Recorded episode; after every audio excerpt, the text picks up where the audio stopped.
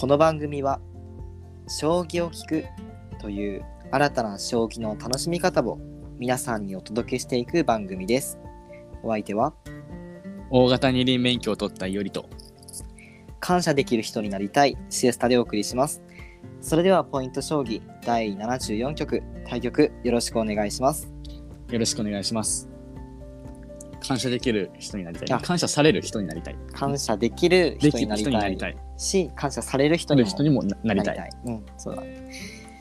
えっ、なるとほ、だね、ちょっと昨日、昨日なんですけど、あのーまあ、会社をね、終わって働いて、で、あの、同期の人と、まあ、ご飯食べに行ったんですよ。はい。そしたら、その、ご飯食べに行った場所がラーメン屋さんだったんだけど、会計済ませて、出て、しばらく談笑してたんですよね、ちょっと友達と。うん。そしたらうん駐車場でいきなり高校生に声かけられてはい「あのすいません本当に申し訳ないんですけどちょっと都シティまで送っていただくことできませんかね?」って見ず知らずの高校生にいきなり言われたんですよ。はい。ですごいあのびっくりしてでもうあのなんか本当に困ってそうな感じだったから、うんもうなんか詳しく話も聞かず「あ乗せてくよ」って言ってもう 同同期の人にごめん「ごめんね」って言いながらあの、もうその子乗せてその車で送ってったんですよね。はい。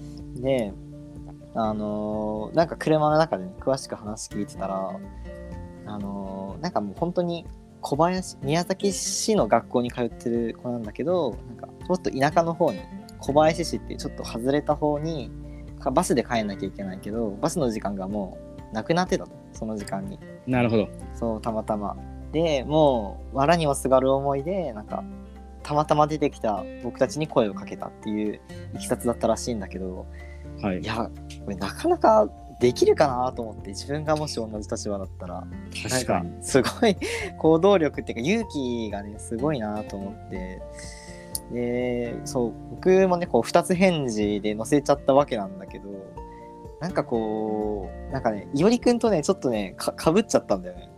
どういった？どうどういうこと？どういうこと？いやなんかその自分がもしその子の立場だったら絶対そういう行動ができない。もうめっちゃ困っててもうん。なんかそのあもなんかもしお願いできないかなって思ってもその一歩が踏み出せないなって思ってその行動力がすごいって思ったのがまず一個とあとなんかなんかその後々のめっちゃ後の話であの時声をかけたあの人がみたいな。なるほどね。運命の出会いがみたいなのあったりするじゃないですか。うんあのーね。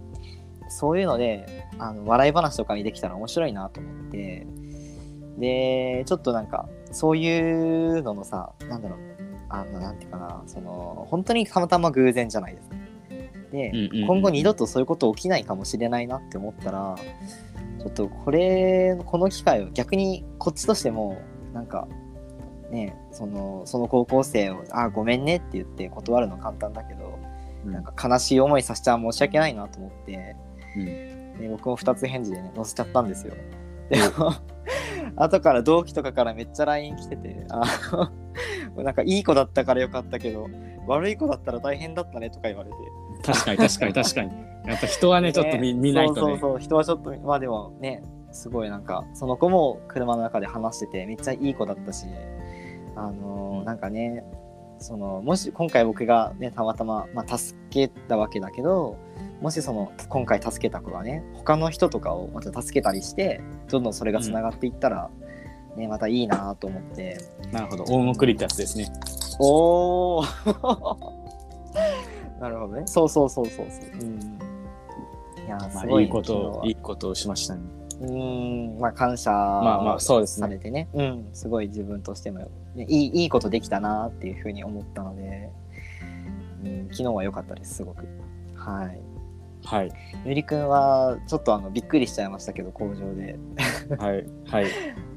大型の二輪の免許。二輪免許取りましした。た。すごいなだ。からもう、どんの、どんなバイクも乗れます。おお えそれはちなみにちなみになんだけど、はいあの、はいまああのご家族とかには言ってもう言ってます。あそうなんだなんかびっくりしたこのラジオ聞いていきなり知りましたみたいなことだったら確かに言 言ってないもんね。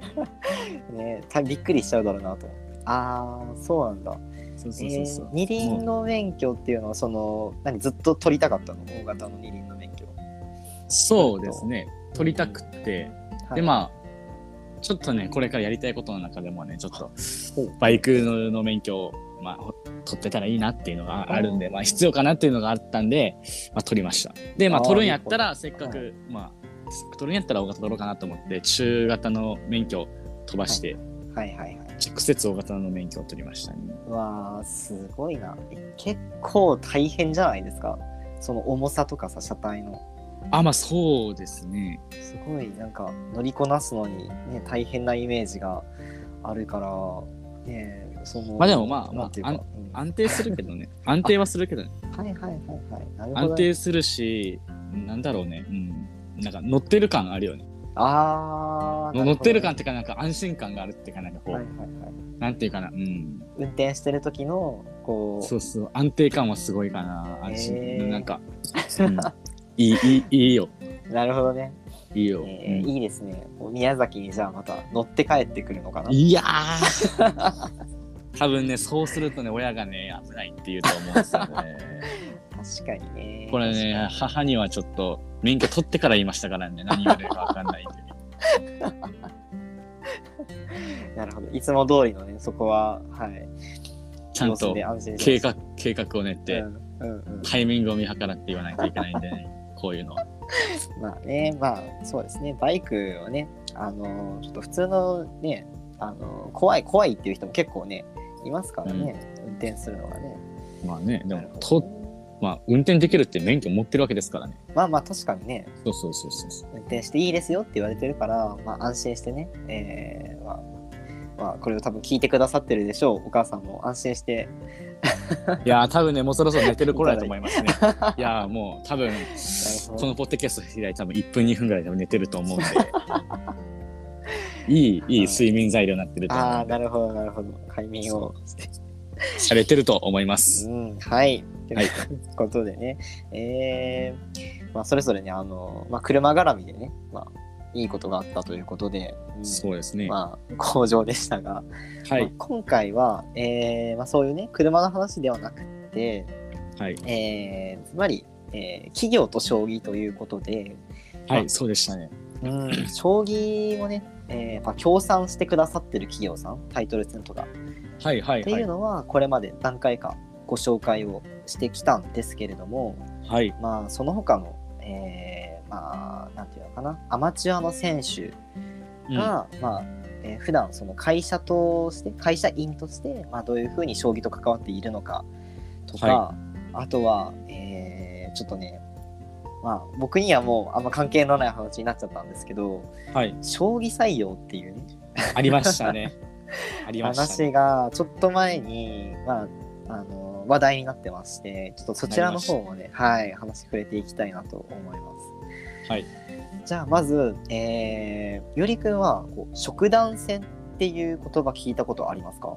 ありますあります。あ。なんかたまにツイッターとかでもね見ますよね。はいはいはいはいはい。そうですね、えー、食団戦っていうのは、えー正式名称がありまして内閣総理大臣杯職域団体対抗将棋大会っていう、まあ、ちょっとね長い名前が。いやー正式名称までは分からなかったですね これはね。そうですね。それもこれはねなんと内閣総理。いやそうそうそうそうそう。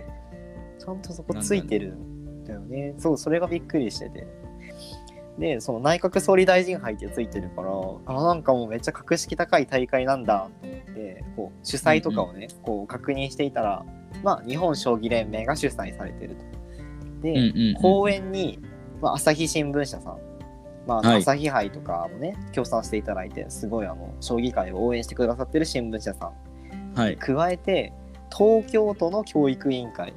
東京都。そうそうそう講演に入ってくださってるまあ多分他にもたくさんいろいろあの協賛というかまああるだろうけど講演企業さんっていうの。は、はいまあ、主にこの3社2社か。はい。が、えー講演としてついてくださってるということで。まあそういうねすごいあの歴史もあるし格式も高い大会。確かに。うん。で、えー参加される人たちっていうのは、えー同一職場。同じ会社の、人から5人チームを組んで団体戦を行いますと。っていう大会になってます。はい。そして、えーなんとその参加の人数なんですけれどもめちゃくちゃ規模がでかくて、そうなんだ。うん、S クラスから S クラスから F クラスそんなにあんの？そう SABCDEF で合計7クラスうん。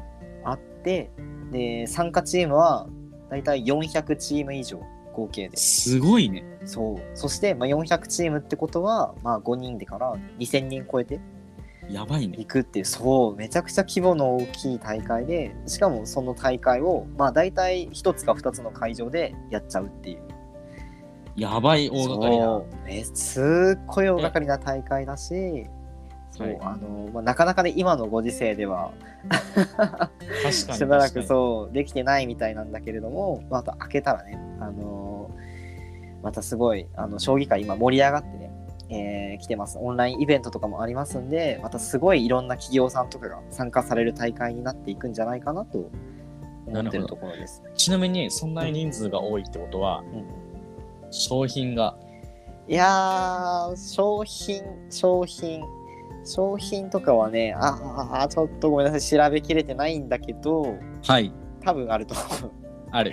まあ、豪華なんでしょうね。あそうそうそう。なんかね、あの、写真とかはすごいたくさんあって、あの、はい出場された5人のメンバーのはい。方々に、その、全員にそれぞれ何かしら、あのトロフィーとか、盾とか、あのえー賞状とかを持つぐらいには、たくさん、なんかそういう、なんていうのかな、優勝おめでとうみたいな商品は一応ありましたと。ただ、その副賞みたいな、その賞金とか、あの温泉旅行券みたいな、なんかそういうやつはちょっと調べきれなかったんだけど、まあ、すい。ごいあの公演企業さんもねすごい豪華なだけあってトロフィーもめちゃくちゃでかいですしあ、そうなんだ。そう盾もね結構大きめのしっかりした盾が授与されるみたいです。えーちなみに、シエサさんの会社は？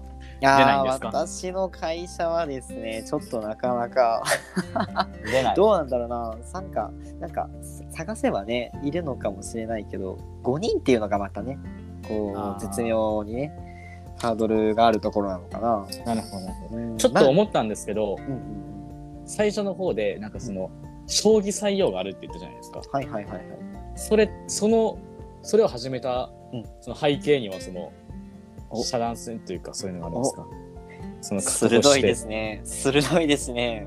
今回全く打ち合わせしてないから、その話してくれるとめっちゃありがたいんだけど、はい。そう、実は、その、まあ、もうちょっと後で言おうと思ってたんだけど、そう。はい。今回あのご紹介する、えー将棋採用をしてる会社が、トリプルアイズさんっていうね、会社なんですけど、はい。そのトリプルアイズさんも、この大会の常連さんでして、ええそう。で、えっ、と、まあ、さっき S クラフ、S クラスから F クラスまであるっていうふうに言ったんですけど、その一番上が、まあ S クラスそうそうそう、S クラスになるんですよ。うん。で、そのトリプルアイズさんは、まあ、S クラスに何度も出場されていて、多分、はいえっと、一番最高の成績が準優勝とかだったかな、?S クラスの、そう、準優勝。だからまあ、そうだ、日本で2番目に将棋が強い企業すごいね。っていうのかな？うん。っていうぐらい、やっぱ将棋にね、まあ、なんていうかな、その、まあ、理解のある会社というか、うん、はいはいはい。すごい、あの、力を入れてらっしゃる会社さんになると思います。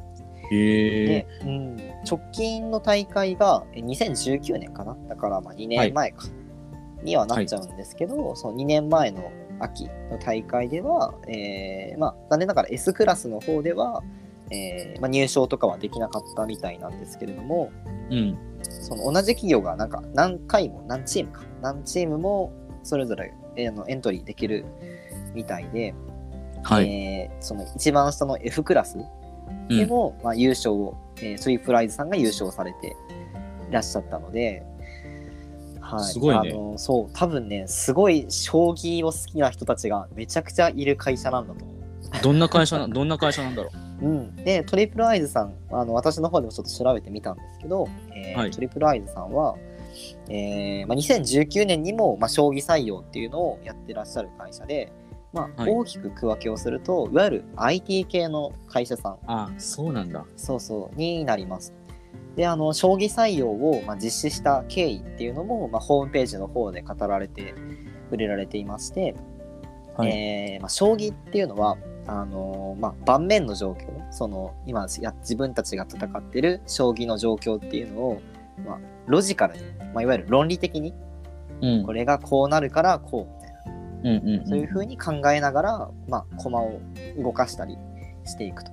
うんそして将棋が強い人っていうのは、えー処理の流れ、えーだからそうですね、まあ、まあまあさっき言ったみたいに、まあ、相手の歩がここにあるからこの手を指せばこっちが有利になるみたいなそういう理由をつけた動きっていうの考え方みたいなのがすごくできる人だからプログラミング能力に長けている人うんうんうんうんうん。だっていうふうに、まあえーこの社長さんは考えてらっしゃる。なるほどなるほど。そうで、えーそういうプログラミングの能力に、えーえーおいて、まあ、すごく優秀な能力を持っているので、まあ、その将棋が強い人っていうのを、まあ、弊社では積極的に採用していますと。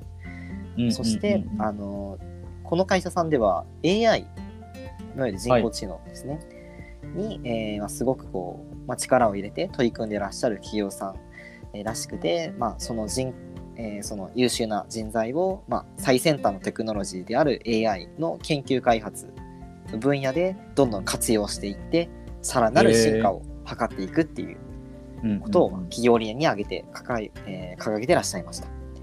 はい。ということで、あの、いろいろね、そう、なんか、将棋とちゃんとその企業のやってる活動内容、そう、リンクしてるもんね。そう、リンクしてるのめちゃくちゃすごいいいなと思って、これ、もっとちゃんと見とくんだったなって。斬斬新というか。ねねそうなんか自分がね就活してる時とかにねそういうのを見つけられてたらまたね違ったなと思ったりもしたんですけど、うんうん。これから将棋してる人で、ねそうそうそう就職活動する方はぜひ。はいぜひぜひぜひって感じです、まあ、ちなみに ちなみにうんあの、回し物ではないんですけどトリプルアイズさんの回し物ではないんですけど、一応あの、えーまあ、直近でのねその新卒の採用とかの応募要項とかも、ホームページの方に上がっていましたので、まあ、軽くね、軽く紹介だけ しておきます。あの新卒いわゆる大学うん卒業した人の採用だと、まあ、2023年度の3月。だから来年度の卒業生かな、うん。2022年度に4年生の人。うんが卒業予定者の人が、えーまあ、一応対象ですと。あと一応中途採用も受け付けてますと。はい。で、まあ、エントリーの方法はなんと簡単。履歴書を送ってトリプルアイズの社員さんとはい。対局をします、ええそして、えーまあ、それを勝ったら最終面接があってうん。内内定がもらえるっていう。ええすごい。すごいよね。なんか奨励会の試験みたい。ああそうそうそうそうそう。それすごい思ったんですよね。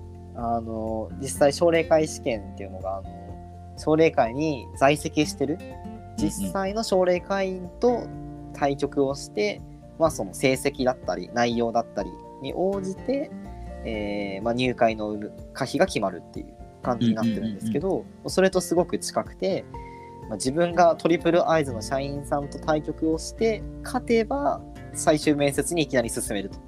すごいね。ねすごいしかもこれ、まあ、多分だけどその、まあ、もし負けたとしてもまあその普通に将棋採用枠以外の一般採用みたいなうんうん。感じでも、まあ多分応募できるんじゃないかなと思うので、ねはいそれで印象を強くつつけられれば普通の一般採用でも、まあ、有利というか、ね、絶対入りたいと思ってる人にとってはアピールの材料になるんじゃないかなって確かに。ニフとかしてね、ニフとかして印象付けさせて、あ、ね後から普通に正規ルートで来ましたとか。あーあーそれ面白いね確かにねあ君はあの時肉をしたってなるそうそうそうそう。唯唯唯一に封したあわ。ーなるほどねその発想はちょ新っ入社員。と ちょっと確かになんかなかなか誰も思いつかないかもしれないですね君面白いねって言われてそうそう、絶対印象、印象。でも、なんか勝負ことで舐めてんのかってなりいなりそうやーやけどまあまあまあそれはねあの結構ギャンブルですねそこはうんね、うんうん。ね。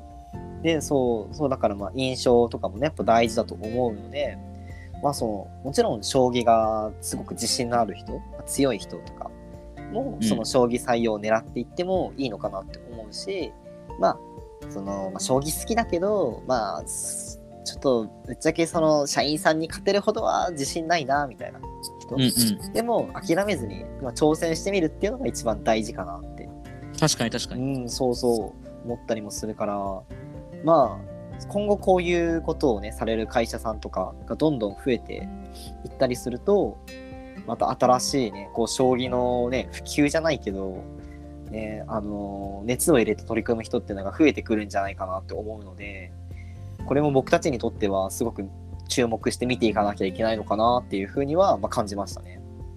確かに確かに。ゆりくんもね、もしね、将来そういう、なんだろうな、事業をするとかはちょっとまだ話があれだけど、そういうのでね、あのーお手伝いしてくれる人探しますって話になった時に、じゃあ私と将棋しましょうみたいな、将棋採用しますみたいな。いや、あり、全然ある。全然あり。全然ありだよね。うん結果の可否は、結果は問いませんみたいな。とにかく私と将棋しましょうみたいな。ね、それで人柄がわかりますみたいな。そういうの、ね、そうしよう。うん。採用ですか？もう採用しましょう。もねいやいや、結構ね、面白いなと思ったので、うん。一応ね、まあ共有というか、はい、話させていただきました。で、えー、あ、そうそう、あと、これは話しときたいなって思ったのが、このトリプルアイズさん、さっきあの、AI にすごい力を入れてらっしゃるって話をしたと思うんですけど、う。うん。なんと、あの、囲碁の分野で、えーすごいやっぱ成果を出されてるらしくて、囲碁のその AI のプログラムで世界3位のプログラムを作られたそうです。えー、すごっ。そう。で、おそらく、まあ、将棋のプログラムとかも、まあ、着手されていらっしゃると思う。まあ、ちょっと、ここは、あれな、私の推測になるんですけど、うん。そちらの方にも力を入れてらっしゃると思うので、もしかしたら今後ね、あのなんだろうな、まあ、コンピューター将棋選手権とかにこうトリプルアイズさんの名前を聞く機会とかがすごく、ね、増えたりするのかもしれないしもしかしたらもうね出られたりすでにしてるかもしれないので、ね、そういった意味でも、あの実際成果を上げられてて、まあ、素晴らしい会社さんなんだなっていうので、はい、ちょっとぜひ皆さん頭をあー名前をね覚えて頭に入れていただけたらいいのかなと思います。ね、すごいすごいですよね。うん。うんまあ、そういう会社がどんどんと増えて、うん行くといいね。うん、そうだよね。なんか、将棋することがすごいなんか、メメリットとしてちゃんと認知され始めてるというか、確かに確かうに。ん。なんかよくさ、その、なんか習い事としての将棋とかでさ、うん。あの、よくプログラミング能力がとかって言ってたりしてたじゃないですか。うんうんうん。でもなんかちょっとこうなんかわ分かりにくいというかあの実感が伴ってないなみたいな人多かったと思うんですようん。ただ実際こうやってそのプログラミングの能力を発揮しましょうっていうことで企業さんが動いたってことは今後もっともっとあの実際にそれで採用が起きてるってことだからもっともっとなんかその分野に注目して親御さんとかが子供たちに将棋を習わせようみたいな動機づけにねなってくるんじゃないかなって思うのでうん。うんねすごく嬉しかったですねこのニュース見た時はね。いいですね。僕もびっくりしました、これ見たとき。うん、なんかツイッターかなんかで最初トレンドみたいな感じで見たのなってましたね確かね。すごいあのなんかすぐこれ話そうこれ話そうっつってずっと言ってたような気がしますね。よりくんと。確かに言ってたね。うんこれ取り上げるべきだよ。そうそうこれを取り上げるべきみたいな。ちょっとねそこからは時間経っちゃったんですけどね。はい。はいいやあのちょっと話戻しまして。はい。あの食団戦の話にねまたなっちゃうんですけどあの、まあ、トリプルアイズさんもねもちろん食団戦で活躍されてらっしゃる企業さんなんですけど他にもまああの将棋ファンならというか、えー将棋ファンじゃなくても名前を知ってるであろう企業さんがこの食団戦では活躍されていらっしゃいましてはい。まず、えーまあそうですね。一番この食団戦で活躍されてらっしゃると言っても過言ではないのがリコーさん。ああ、よく聞くね。そう。すごいよく聞くよね。あの、まあ、いわゆる IT とかいろいろまあ他にもやってらっしゃる会社さんなんだけどまあそうだね、まあ、ゆりくんももちろんあの将棋以外でも名前を聞いたことがあるのかなっていうふうに。あるあるあしる。うん、大きな会社だもんね。そうそうそうそう。だしあと富士通さん。ああ、てか、大学の富士通杯ってあるじゃん。ああそうそうそうそうそうそう。うん。あれもそうだね。富士この富士通さんが、まあ、主催か協賛かちょっとわかんないけど出資してくださってやってらっしゃると。でここもね IT 系のねであとメーカーいろんな電子機器とかをね作ってらっしゃる会社なんですよねそしてもう一つ取り上げているのが NEC さんうんうんうんうんうん。あのこの会社さんも、まあ、IT とかいわゆる、あのえー電化製品とかパソコンとか、まあ、いろいろ中身の方かなでもそうそっちの方とかを、まあ、作られてる会社さんであのいわいわゆる大企業にはなってますよね。うんうん。で今ご紹介した3つの会社さん含め、まあ、さっきのトリプルアイズさん含め、まあ、全部やっぱり IT 系なんですよ。まあ、多分で確かに確かに。そう。だからやっぱり、その、将棋と、その、思考、論理的思考。そう、プログラミング的思考って、めちゃくちゃ密接に関わってるんだなっていうのが、この職団戦の。結果とか実績見ても明らわかる。かなんですそう、わかるね。あこれはね、もっとね、押していくべきなんだ。確かに。そう教育の現場とかねまあいろいろ売り込む場所はあると思うんですけどあの今ねこれを聞いてくださってる将棋関係者の皆さんあそれからあの小さなお子さんとかこれから将棋習わせようか迷ってるっていう親御さんとかもねぜひあの将棋でねろ論理的思考を身につけましょう。そしてあのこれからの IT 系、まあ、いわゆるそのなんだろうなプログラミングってめちゃくちゃいろんな分野に応用が効くからこれからの時代ってすごい IT 社会って言われたりしてるじゃないですかうん。だからその社会のね、まあ、最先端をその将棋を通じて走っていく人がいるんじゃないかなって思うのでまたこれからねどんどん注目をしていきたいなとうん。いうふうに思います。確かに。ねえまあ、今回はあのずっと僕が喋ってましたけど。確かにちょっと勢いがね、勢いがすごかった。まあ確かに、喋りたいって話をしてたからうんね。うんうんうん。いやーなんかねあのやっぱり自分のね仕事もまあどっちかというと、まあ、IT に近い。系だもんね。そうそうそうそう仕事をしていて、で実際大学の卒論もまあなんなら。IT というか、ん。まあ、まあコンピュータ将棋系の卒論を書いたこ書いたので、まあ、すごい今回のテーマはね話したかったんですよね。なるほど。うんだったね、だったね、そうだったね。そうですよ。そうあのあんまりねそう難しいことは、ね、ちょっと技術がなくてできなかったんですけど、まあ、技術がないなりにねいろいろ調べて、えーまあ、アンパンマン将棋っていうね将棋をね解析したのでぜひ、み公開、公開とかはしてないんか？あ今回は一応されてると思う。うんあそうなんだ普通に卒論を多分見れると思うけどちょっとあのあんまりにも内容は お粗末だったんでちょっとなんで？自分からあの積極的に公開はしてないんですけど、いやいやいや。はい、いやあのすごいね将棋にね関わるお仕事ってたくさんあると思うし、まあ、将棋を通じて培う技術だったりっていうのたくさんあると思うので、まあ、ぜひこれからどんどんね、まあ、将棋は趣味でいいかなって思ってる人でも、まあ、あの実は趣味以外の場所にも使えるんじゃないかってところで、えーまた楽しんでいただければいいのかなっていうふうに思います。はい。うん。よりくんは、まあ、今回ずっと僕が話してたんであれだったんですけど、どうですか？今ちょっとずーっと話聞いてて、なんか、んか IT とね、この将棋界とみたいな。IT と将棋とかって結構言われるわけじゃないですか。もうはいはいはい AI とか将棋とかも切ってはいはい話せないような関係になっているから、まあそれがちょっと徐々にあの表に出てきたといううか、ーん、確かに確かに。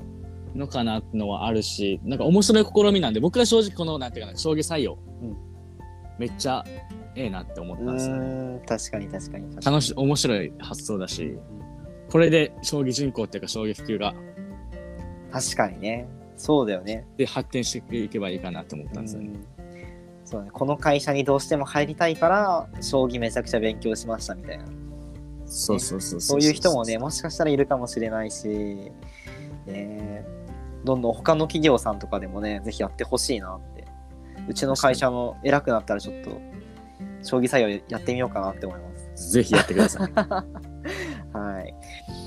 というわけでね、えーまあ、今回は、えーまあ、企業と将棋というテーマでお話をしていたいったんですけれども、はい。えーまあ、じゃあ次回は、まあ、どういったアプローチで話していきましょうか？うーん。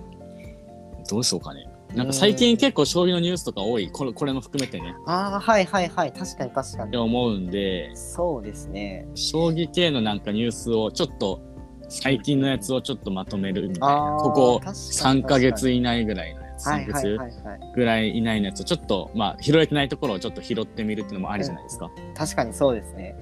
実際あの、ま、プロの将棋界だけでもプロの将棋界でもすごいたくさんいろんなニュースがありましたしあの、ま、今回取り上げたような、ま、企業さんで、まあ、こういった面白いニュースっていうのも、まあ、あったのでじゃあ次回は、ま、機械将棋界ニュースということで、えーちょっとお話をお届けしていただければなっていうふうに思います。はい。はい、えーそれではこの辺でポイント将棋第75局を終了しようと思います。はい。対局ありがとうございました。